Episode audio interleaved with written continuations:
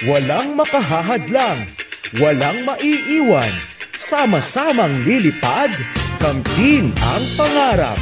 Sa hamong kinakaharap, patuloy na aangat. Edukasyon para sa lahat, sulong edukalidad. Ito na, ang DepEd Nueva Vizcaya on air. Handa ka na ba? Ready na ba kayo upang matuto mga bata? Makinig sa mga bagong aral na kailangan sa ating pamumuhay. Hatid sa inyo ng mga guro ng Department of Education Nueva Vizcaya. Halika na! Makinig at subaybayan ang aming pagtuturo.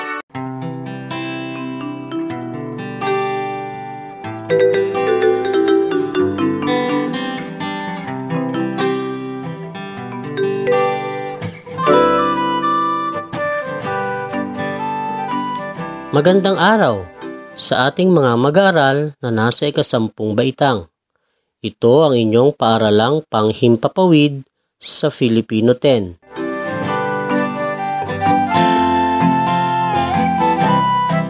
Natutuwa akong makasama kayo sa ating pag-aaral sa pamamagitan ng radyo gamit ang inyong module sa loob ng 30 minuto.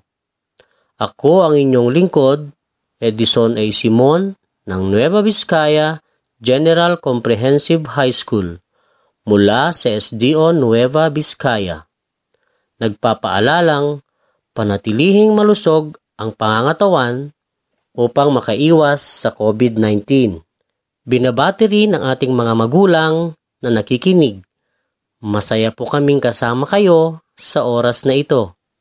Samahan ang ating mga anak sa kanilang pag-aaral. Bago magsimula ang ating aralin sa Filipino 10, narito ang mga dapat isaalang-alang na dapat tandaan. Makinig ng mabuti sa mga panuto. Maging disiplinado at tapat sa pagsagot sa mga gawain. Makakaasa ba ako? Isang paalala para iwas COVID-19. Magsuot ng face mask o face shield. Ugaliing maghugas ng kamay. Umiwas sa mga mataong lugar. Manatili sa inyong mga bahay at laging magdasal. Ngayon, ilabas ang inyong mga module, ihanda rin ang inyong mga kwaderno, panulat at iba pang kagamitan.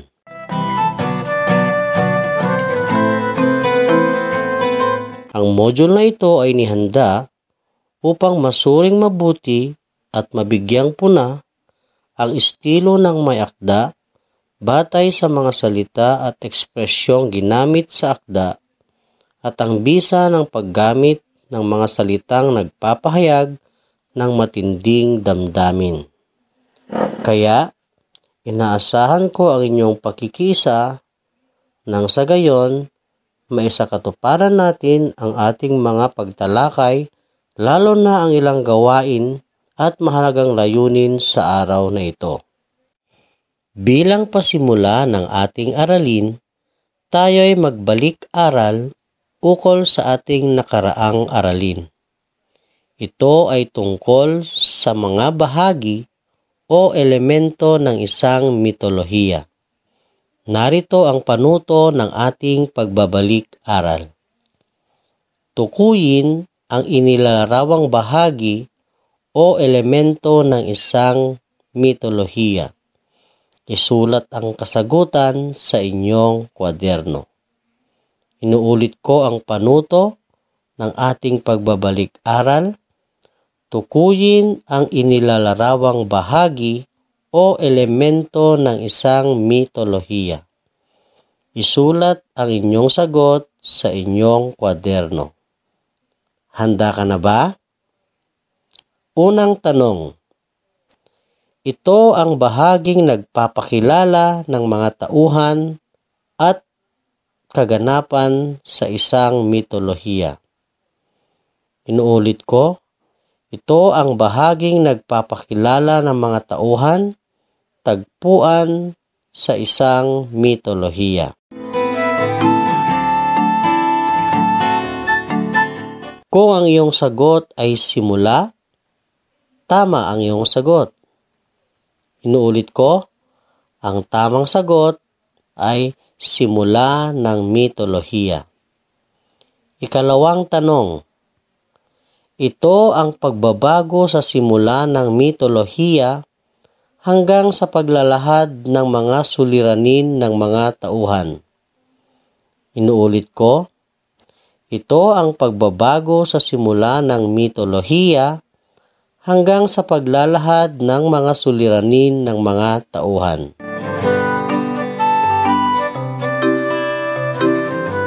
Ang tamang sagot ay pataas na aksyon. Inuulit ko, ang tamang sagot ay pataas na aksyon. Pangatlong tanong, ito ang pinakamagandang kaganapan sa mitolohiya. Inuulit ko, ito ang pinakamagandang bahagi ng mitolohiya.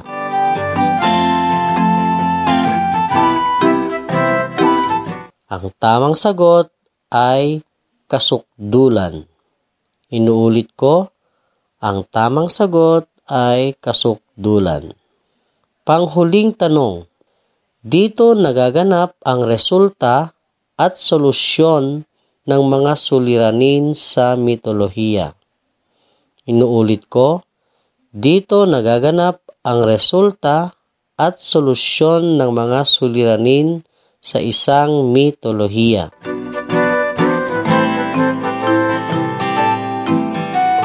Ang tamang sagot ay pababang aksyon. Inuulit ko, ang tamang sagot ay pababang aksyon. At dyan nagtatapos ang ating pagbabalik aral.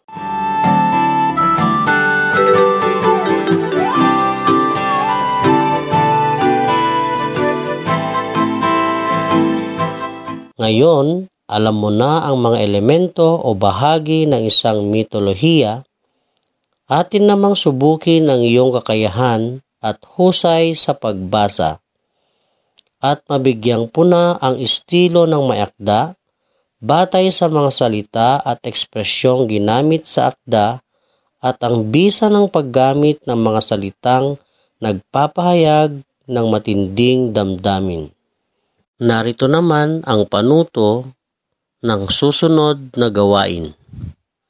Basahin sa loob ng limang minuto ang parabola ng tusong katiwala. Makikita ito sa inyong module. Magtala ng mga ekspresyon, gayon din ang estilo ng mayakda sa pagsulat nito. Inuulit ko, basahin sa loob ng limang minuto ang parabola ng tusong katiwala. Makikita ito sa inyong module. Magtala ng mga ekspresyon, gayon din ang estilo ng mayakda sa pagsulat nito. Handa ka na ba? Maari ka nang magsimulang magbasa. Hindi lahat ng ubo ay COVID-19. Maging mapanuri, iwasan ang pagkakalat ng maling balita, masamang nararamdaman, kumonsulta agad sa doktor at iwasan ang self-medication. Tumulong sa pagsugpo sa COVID pandemic, alagaan ang sarili. Ang paalalang ito ay hatid sa inyo ng Department of Education at Department of Health.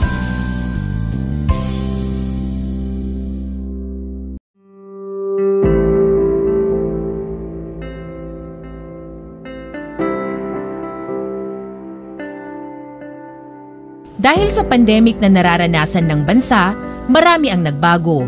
Kabuhayan, relasyon, ugnayan ng tao, paraan ng pakikisalamuha at marami pang iba. Binago man ng pandemya ang mga ito, tandaan natin tayo ay Pilipino, likas na matulungin at maawain. Kaya natin ito kung tayo ay sama-samang magdadamayan tungo sa bagong bukas. Palakasin ang ating resistensya, uminom ng mga food supplement na aprobado ng mga doktor. Maging bahagi ng solusyon, iwasang makadagdag pa sa suliranin ng pamahalaan. We heal as one. Ang paalalang ito ay hatid sa inyo ng Department of Education at Department of Health.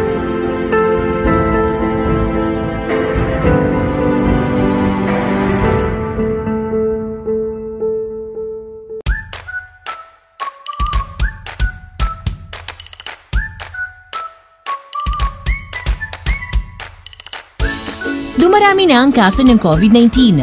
Dumarami din ang mga nagkakalat na maling balita. Karamihan sa mga nabibiktima ng COVID-19 ay hindi ginusto na sila ay kapitan ng sakit.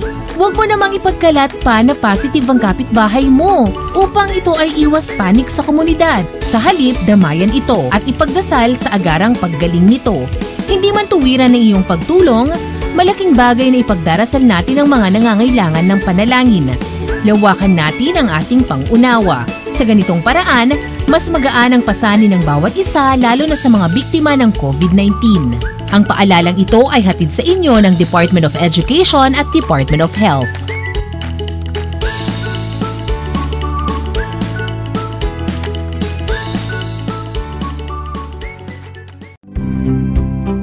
Ngayong new normal, ugaliin natin ang pagsusuot ng face mask at face shield.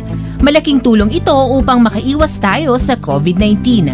Panatilihin na malinis ang ating kamay sa pamamagitan ng 20 segundong hand washing technique. Maaari ding gumamit ng hand sanitizer kung ayaw maghugas ng kamay. Iwasan ang paghawak sa mukha, bunganga o ilong na hindi naglilinis ng kamay. Iwasan ang paghiram ng cellphone o ballpen ng iba. Siyempre, ang social distancing ay isa puso. Umiwas sa mga matataong lugar hanggat maaari. Huwag lumabas ng bahay kung hindi naman kailangan.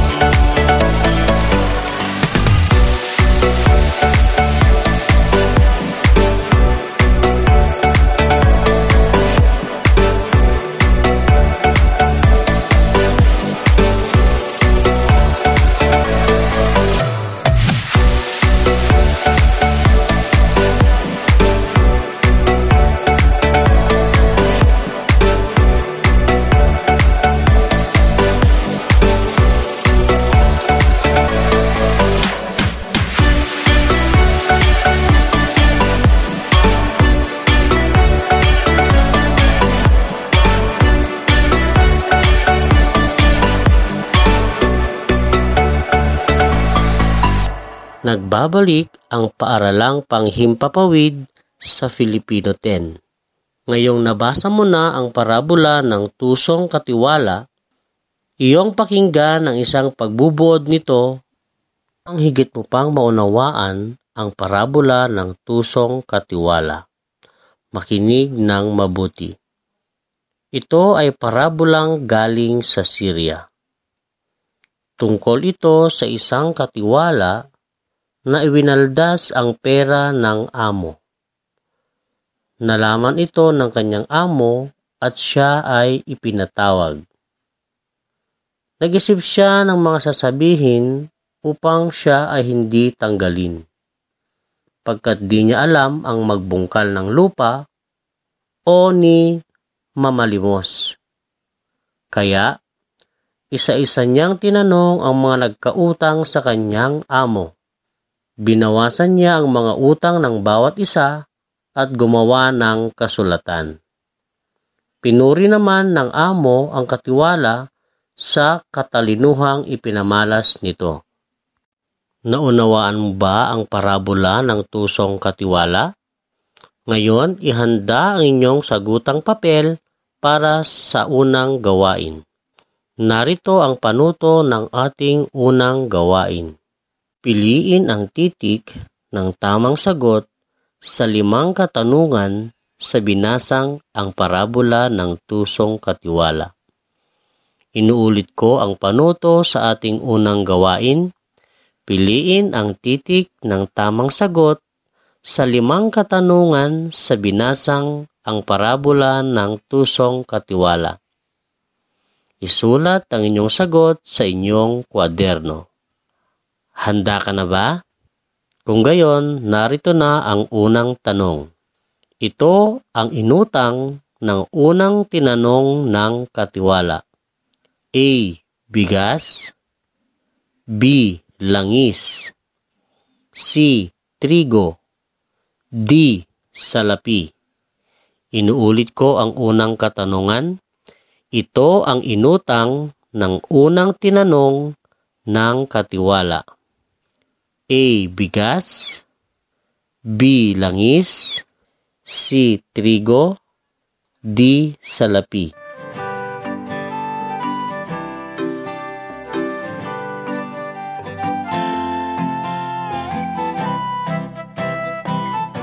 Ang tamang sagot ay titik ba.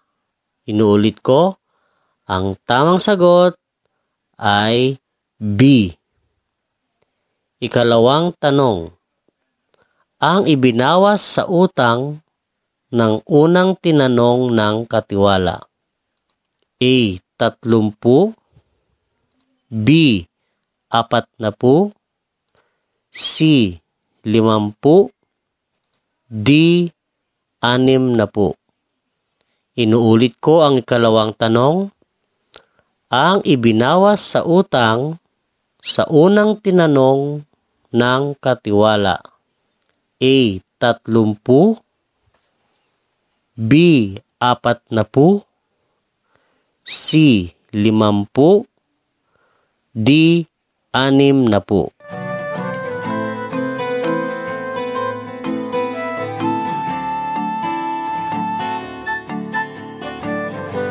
Ang tamang sagot ay titik C. Inuulit ko, ang tamang sagot ay C. Limampu. Ang ikatlong tanong. Ito ay katibayan ng pagkakautang na ginawa ng katiwala. A. Kasulatan B. Papel C. Marka D. Pirma Iniulit ko, ito ay katibayan ng pagkakautang na ginawa ng katiwala. A. Kasulatan B. Papel C. Marka D. Pirma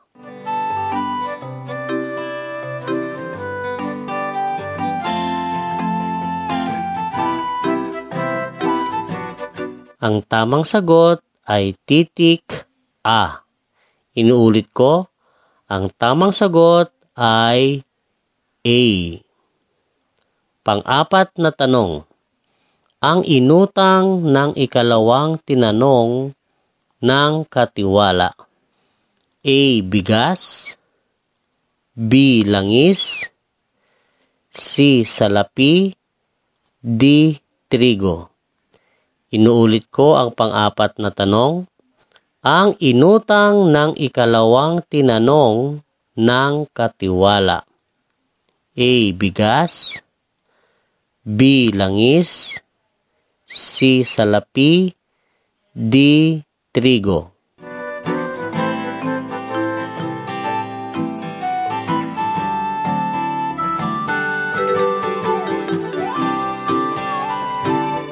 Ang tamang sagot ay titik da. Inuulit ko, ang tamang sagot ay D. Ang panghuling tanong, ang ibinawas ng katiwala sa utang ng ikalawang tinanong. A. Sampu B. Dalawampu C. Tatlumpu D apat na po. Inuulit ko ang huling tanong. Ang ibinawas ng katiwala sa utang ng ikalawang itinanong. A. Sampu B. Dalawampu C. Tatlumpu D. Apat na po.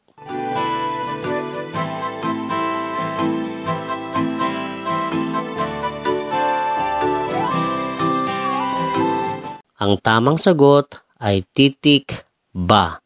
Inuulit ko, ang tamang sagot ay B. Nakuha mo ba lahat? Magaling! Binabati kita kung gayon. Magtungo naman tayo sa ikalawang gawain. Pagtiyak sa mga salita at ekspresyong ginamit sa parabola ng tusong katiwala. Narito ang panuto para sa ating ikalawang gawain. Mababasa ito sa inyong module. Batay sa mga salita at ekspresyong ginamit sa parabola ng tusong katiwala. Tukuyin ang damdaming ipinahahayag nito. Inuulit ko, batay sa mga salita at ekspresyong ginamit sa parabola ng tusong katiwala, tukuyin ang damdaming ipinapahayag nito.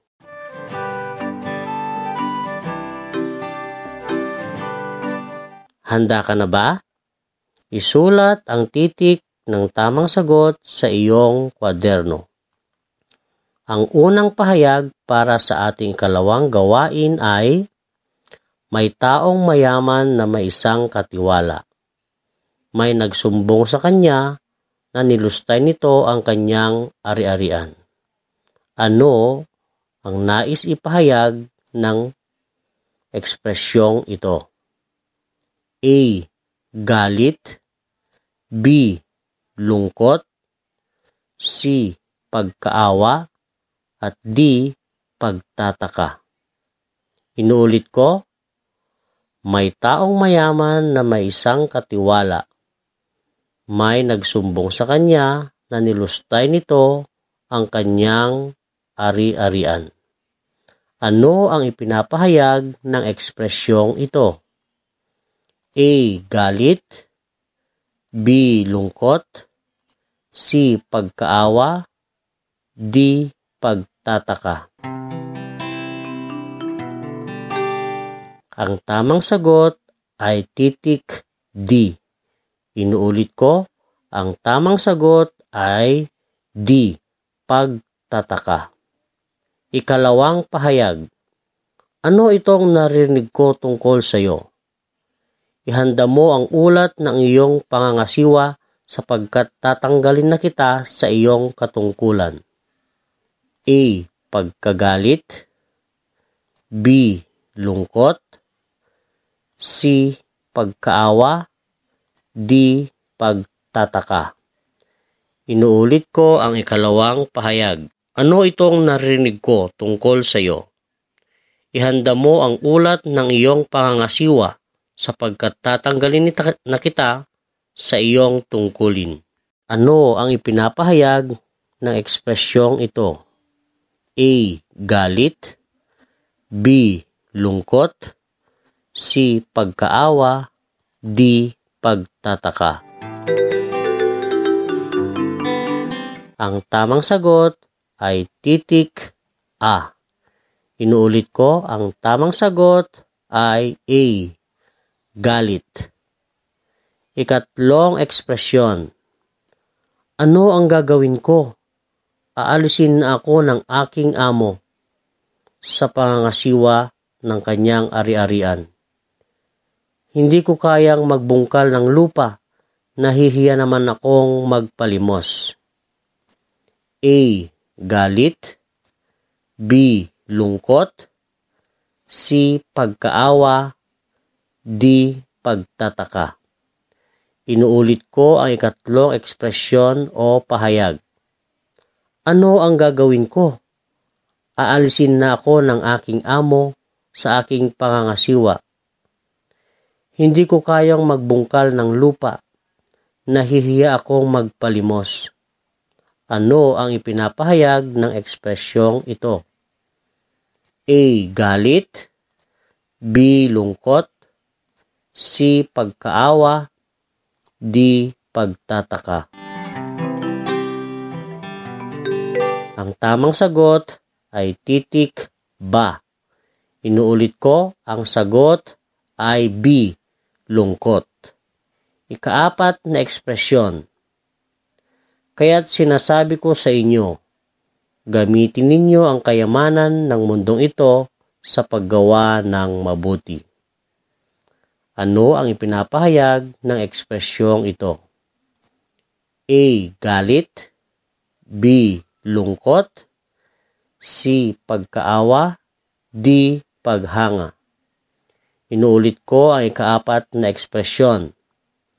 Kaya't sinasabi ko sa inyo, gamitin ninyo ang kayamanan ng mundong ito sa paggawa ng mabuti. A. Galit B. Lungkot C. Pagkaawa D. Paghanga Ang tamang sagot ay titik C.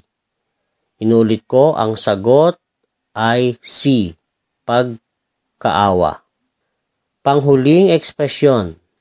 Pinuri ng amo ang tusong katiwala dahil sa katalinuhang ipinamalas nito. Ano ang ekspresyong ipinahahayag nito? A. Galit D. Lungkot C. Pagkaawa D. Paghanga Inuulit ko ang panghuling ekspresyon. Pinuri ng amo ang tusong katiwala dahil sa katalinuhang ipinamalas nito. Ano ang ibig sabihin ng pahayag na ito? A. Galit B. Lungkot C. Pagkaawa D. Paghanga Ang tamang sagot ay titik da. Inuulit ko, ang tamang sagot ay D, paghanga. Madami ka bang nakuhang score? Kung gayon, binabati kita.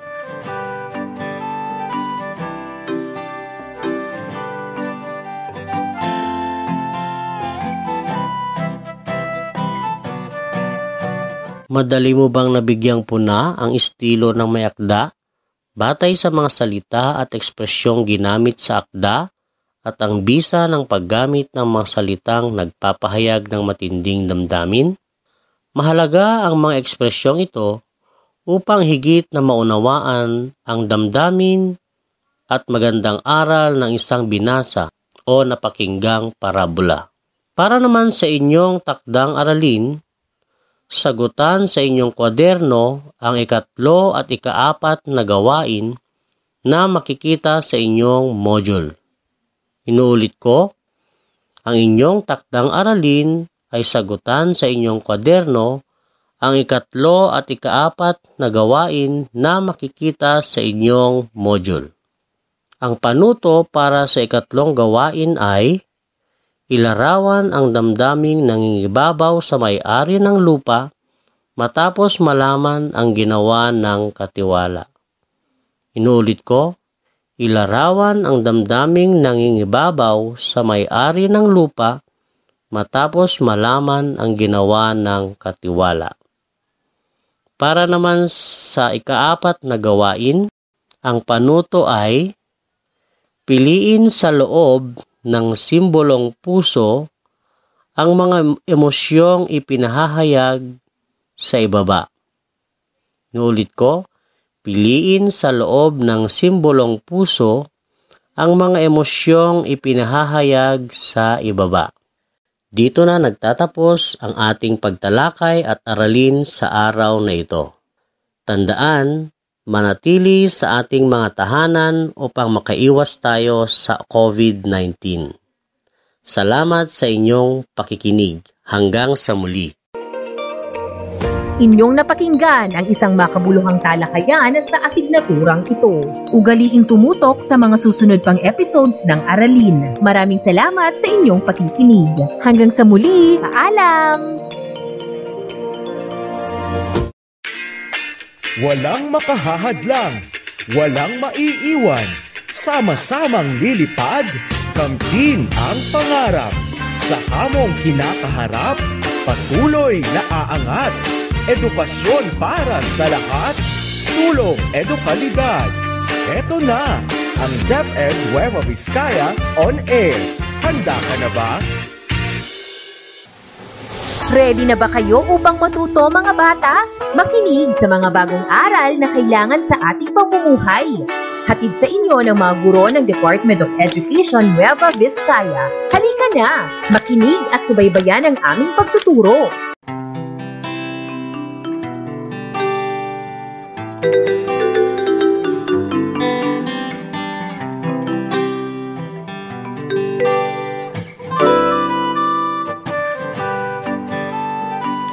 Magandang araw sa ating mga mag-aaral na nasa ikasampung baitang. Ito ang inyong paaralang panghimpapawid sa Filipino 10. Natutuwa akong makasama kayo sa ating pag-aaral sa pamamagitan ng radyo gamit ang inyong module sa loob ng 30 minuto. Ako ang inyong lingkod, Edison A. Simon ng Nueva Vizcaya General Comprehensive High School mula sa SDO Nueva Vizcaya. Nagpapaalalang panatilihing malusog ang pangangatawan upang makaiwas sa COVID-19. Binabati rin ang ating mga magulang na nakikinig. Masaya po kaming kasama kayo sa oras na ito. Samahan ang ating mga anak sa kanilang pag-aaral. Bago magsimula ang ating aralin sa Filipino 10, narito ang mga dapat isaalang-alang na dapat tandaan. Makinig ng mabuti sa mga panuto maging disiplinado at tapat sa pagsagot sa mga gawain. Makakaasa ba ako? Isang paalala para iwas COVID-19. Magsuot ng face mask o face shield. Ugaliing maghugas ng kamay. Umiwas sa mga mataong lugar. Manatili sa inyong mga bahay at laging magdasal. Ngayon, ilabas ang inyong mga module Ihanda rin ang inyong mga kwaderno, panulat at iba pang kagamitan.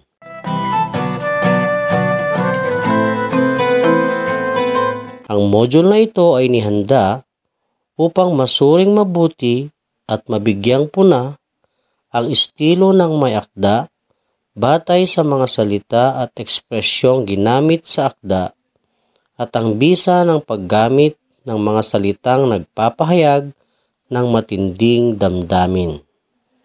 Kaya, inaasahan ko ang inyong pakikisa nang sa gayon, maisakatuparan natin ang ating mga pagtalakay lalo na ang ilang gawain at mahalagang layunin sa araw na ito.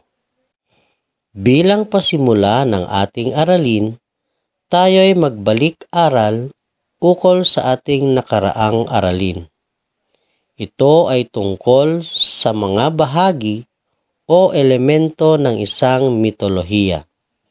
Narito ang panuto ng ating pagbabalik-aral. Tukuyin ang inilarawang bahagi o elemento ng isang mitolohiya. Isulat ang kasagutan sa inyong kwaderno. Inuulit ko ang panuto ng ating pagbabalik-aral tukuyin ang inilalarawang bahagi o elemento ng isang mitolohiya. Isulat ang inyong sagot sa inyong kwaderno. Handa ka na ba? Unang tanong. Ito ang bahaging nagpapakilala ng mga tauhan at kaganapan sa isang mitolohiya. Inuulit ko, ito ang bahaging nagpapakilala ng mga tauhan, tagpuan sa isang mitolohiya. Kung ang iyong sagot ay simula, tama ang iyong sagot. Inuulit ko, Ang tamang sagot ay simula ng mitolohiya. Ikalawang tanong, ito ang pagbabago sa simula ng mitolohiya hanggang sa paglalahad ng mga suliranin ng mga tauhan. Inuulit ko, ito ang pagbabago sa simula ng mitolohiya hanggang sa paglalahad ng mga suliranin ng mga tauhan.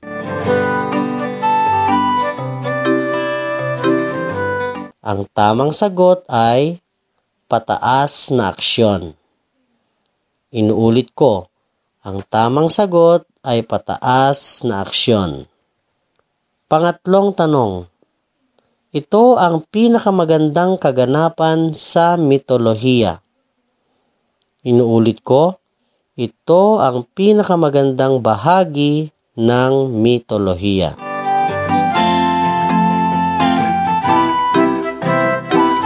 Ang tamang sagot ay kasukdulan.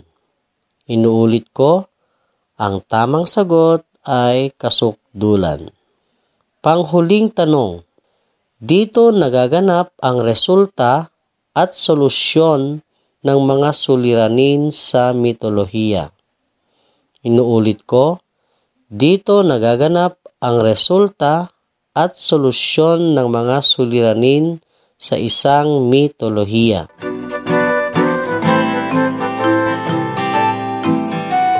Ang tamang sagot ay pababang aksyon.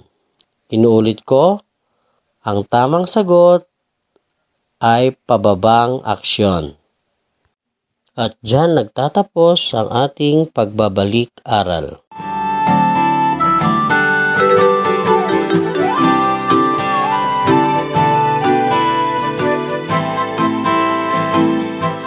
Ngayon, alam mo na ang mga elemento o bahagi ng isang mitolohiya, atin namang subukin ang iyong kakayahan at husay sa pagbasa at mabigyang puna ang estilo ng mayakda batay sa mga salita at ekspresyong ginamit sa akda at ang bisa ng paggamit ng mga salitang nagpapahayag ng matinding damdamin. Narito naman ang panuto ng susunod na gawain. Basahin sa loob ng limang minuto ang parabola ng tusong katiwala. Makikita ito sa inyong module. Magtala ng mga ekspresyon, gayon din ang estilo ng mayakda sa pagsulat nito. Inuulit ko, basahin sa loob ng limang minuto ang parabola ng tusong katiwala. Makikita ito sa inyong module. Magtala ng mga ekspresyon, gayon din ang estilo ng mayakda sa pagsulat nito. Handa ka na ba? Maari ka nang magsimulang magbasa. Hindi lahat ng ubo ay COVID-19. Maging mapanuri, iwasan ang pagkakalat ng maling balita. Masamang nararamdaman, kumonsulta agad sa doktor at iwasan ang self-medication. Tumulong sa pagsugpo sa COVID pandemic. Alagaan ang sarili. Ang paalalang ito ay hatid sa inyo ng Department of Education at Department of Health.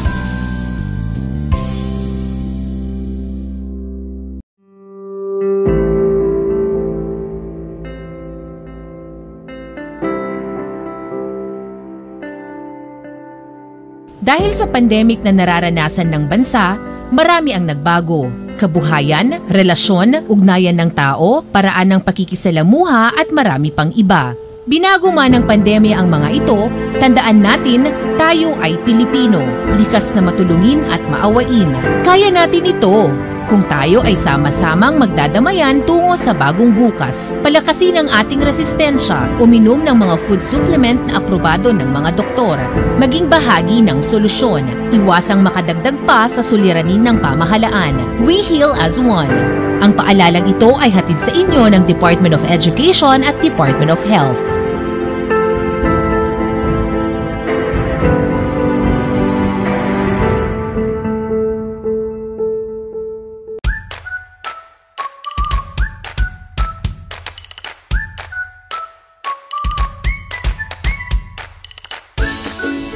Na ang kaso ng COVID-19. Dumarami din ang mga nagkakalat na maling balita. Karamihan sa mga nabibiktima ng COVID-19 ay hindi ginusto na sila ay kapitan ng sakit.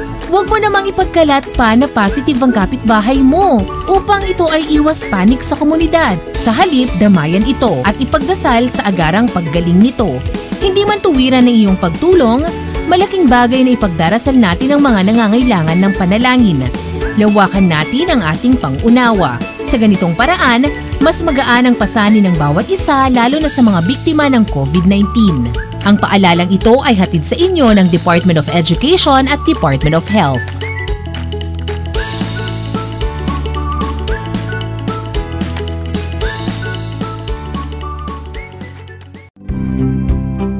Ngayong new normal, ugaliin natin ang pagsusuot ng face mask at face shield. Malaking tulong ito upang makaiwas tayo sa COVID-19. Panatilihin na malinis ang ating kamay sa pamamagitan ng 20 segundong hand washing technique. Maaari din gumamit ng hand sanitizer kung ayaw maghugas ng kamay. Iwasan ang paghawak sa mukha, bunganga o ilong na hindi naglilinis ng kamay. Iwasan ang paghiram ng cellphone o ballpen ng iba. Siyempre, ang social distancing ay isa puso. Umiwas sa mga matataong lugar hanggat maaari.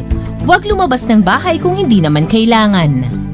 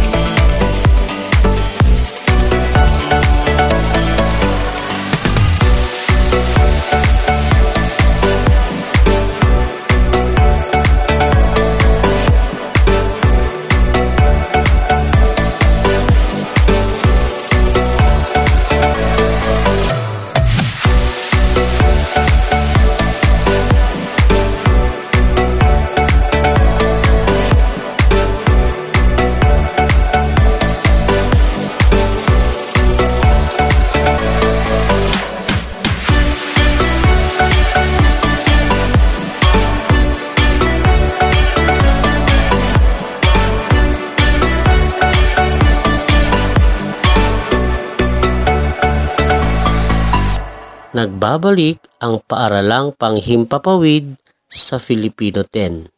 Ngayong nabasa mo na ang parabola ng tusong katiwala, iyong pakinggan ang isang pagbubuod nito ang higit mo pang maunawaan ang parabola ng tusong katiwala.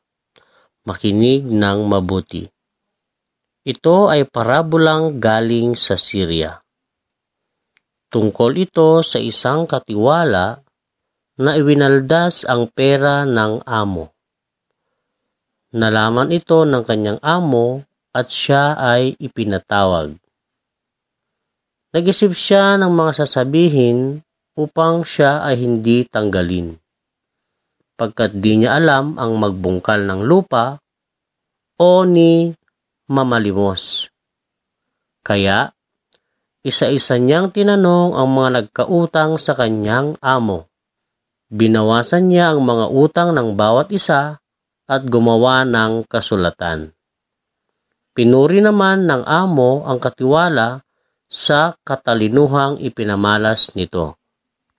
Naunawaan mo ba ang parabola ng tusong katiwala? Ngayon, ihanda ang inyong sagutang papel para sa unang gawain. Narito ang panuto ng ating unang gawain. Piliin ang titik ng tamang sagot sa limang katanungan sa binasang ang parabola ng tusong katiwala. Inuulit ko ang panuto sa ating unang gawain. Piliin ang titik ng tamang sagot sa limang katanungan sa binasang ang parabola ng tusong katiwala.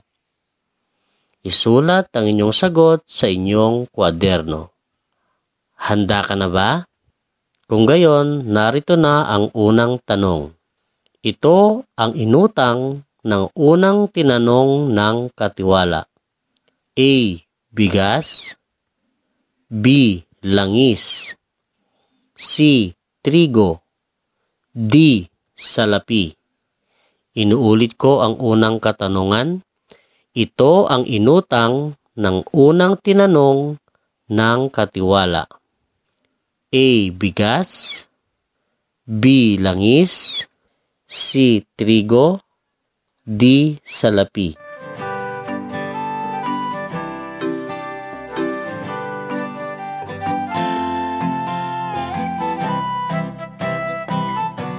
Ang tamang sagot ay titik ba.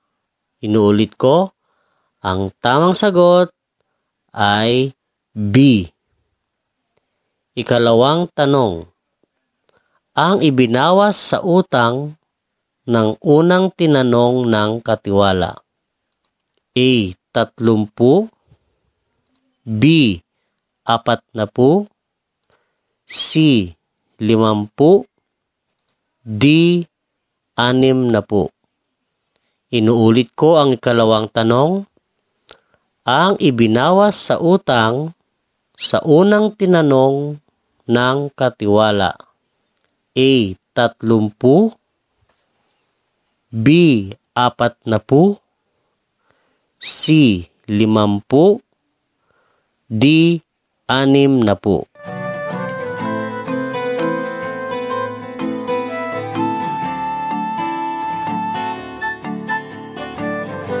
Ang tamang sagot ay titik C. Inuulit ko, ang tamang sagot ay C, limampu. Ang ikatlong tanong, ito ay katibayan ng pagkakautang na ginawa ng katiwala. A. Kasulatan B. Papel C. Marka D. Pirma Iniulit ko, ito ay katibayan ng pagkakautang na ginawa ng katiwala. A. Kasulatan B. Papel C. Marka D. Pirma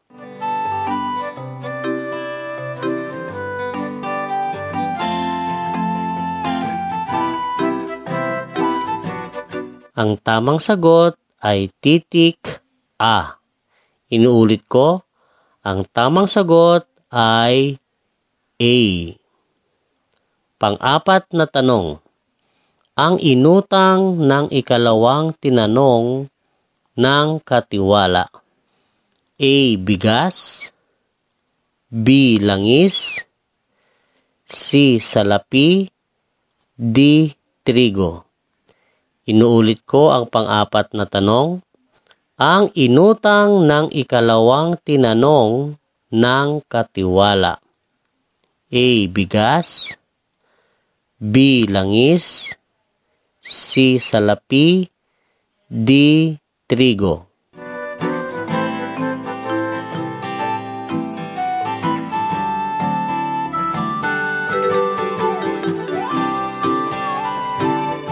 tamang sagot ay titik da.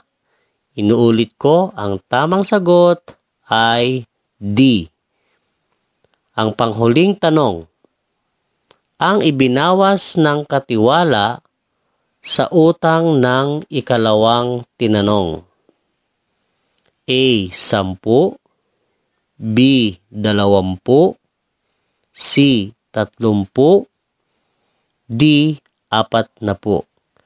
Inuulit ko ang huling tanong. Ang ibinawas ng katiwala sa utang ng ikalawang itinanong. A. Sampu B. Dalawampu C. Tatlumpu D. Apat na po.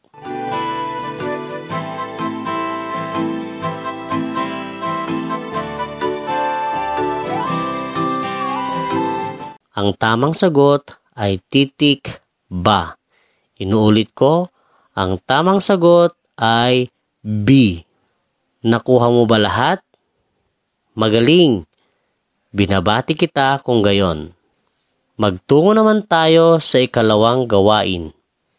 Pagtiyak sa mga salita at ekspresyong ginamit sa parabola ng tusong katiwala. Narito ang panuto para sa ating ikalawang gawain. Mababasa ito sa inyong module. Batay sa mga salita at ekspresyong ginamit sa parabola ng tusong katiwala. Tukuyin ang damdaming ipinahahayag nito. Inuulit ko, batay sa mga salita at ekspresyong ginamit sa parabola ng tusong katiwala, tukuyin ang damdaming ipinapahayag nito.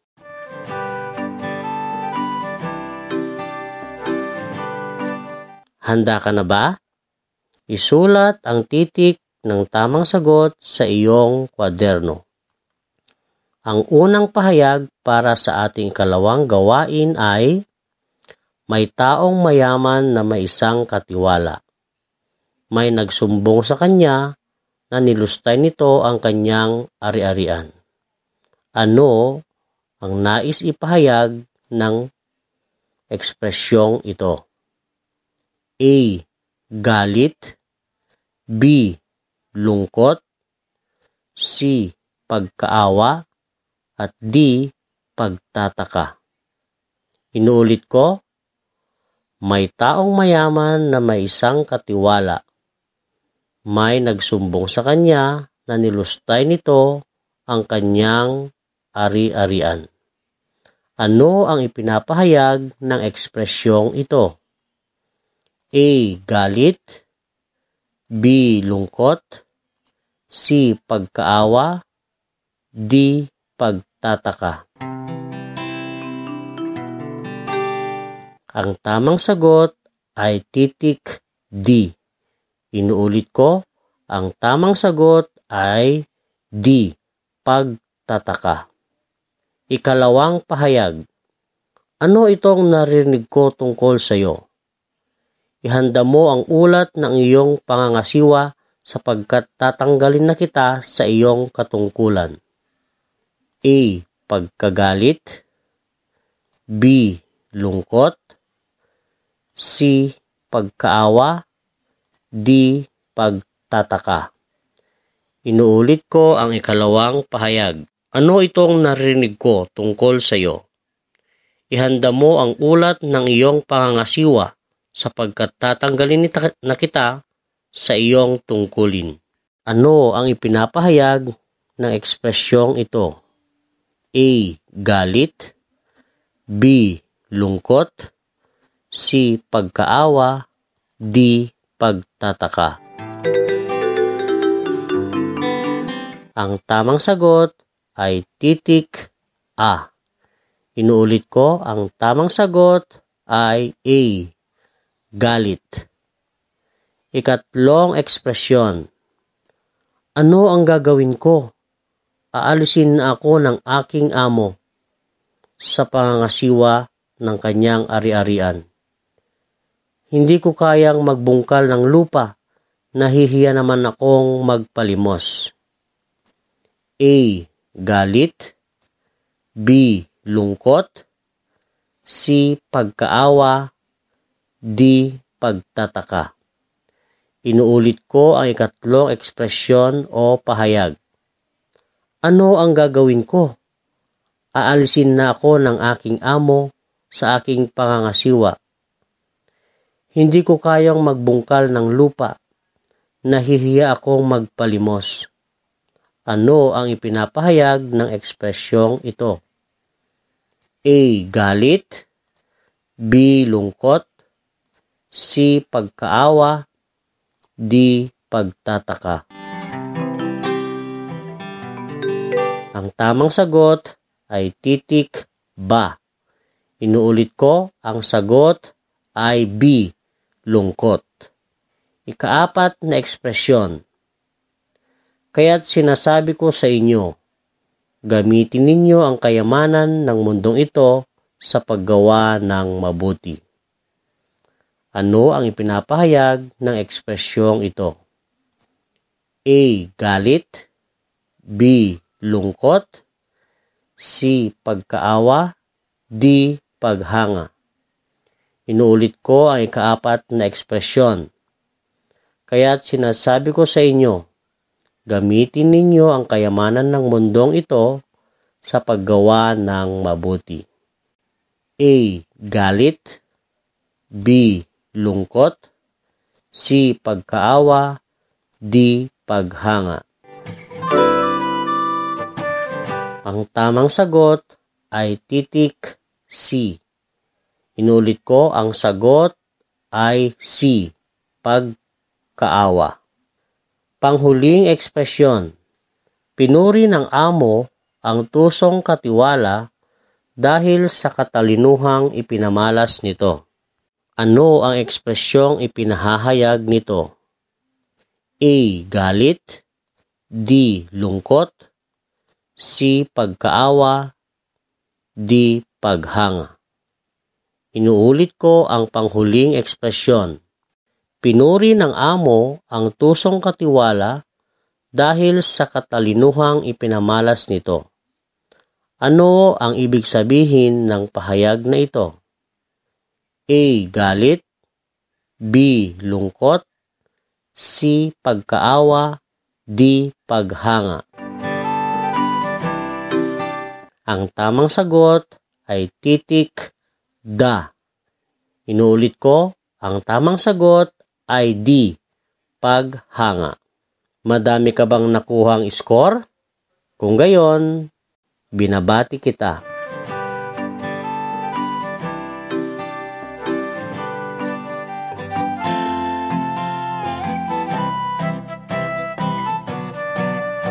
Madali mo bang nabigyang puna ang estilo ng may akda? Batay sa mga salita at ekspresyong ginamit sa akda at ang bisa ng paggamit ng mga salitang nagpapahayag ng matinding damdamin, mahalaga ang mga ekspresyong ito upang higit na maunawaan ang damdamin at magandang aral ng isang binasa o napakinggang parabola. Para naman sa inyong takdang aralin, sagutan sa inyong kwaderno ang ikatlo at ikaapat na gawain na makikita sa inyong module.